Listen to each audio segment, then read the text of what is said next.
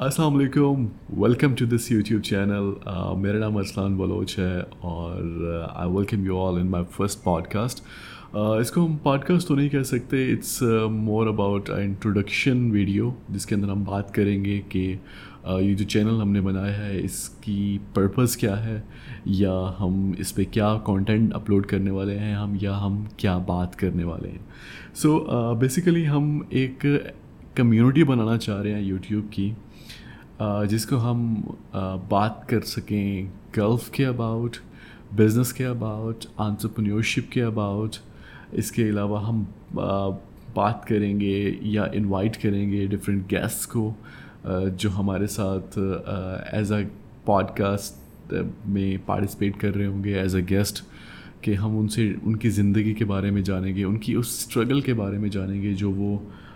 Complete کر کے اس stage کے اوپر پہنچے ہیں اور ان کی ایڈوائزز لیں گے جو اب آپ لوگوں سے شیئر کریں گے۔ آپ لوگ خود بھی ریکمینڈ کر سکتے ہیں کہ آپ کا کوئی فیوریٹ یوٹیوبر ہے ایکٹر ہے ٹک ٹاکر ہے، یا کوئی بھی کانٹینٹ کریئٹر ہے جو اس چیز کے اوپر بات کر رہا ہوتا ہے، دیکھ رہا ہوتا ہے۔ تاکہ ہم ان کو اس پوڈ کاسٹ کے اوپر انوائٹ کریں، ان سے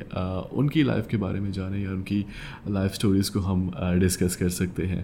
اور اس کے علاوہ ہم کرنٹ افیئرس کے اوپر بھی بات کر رہے ہوں گے۔ Related Gulf related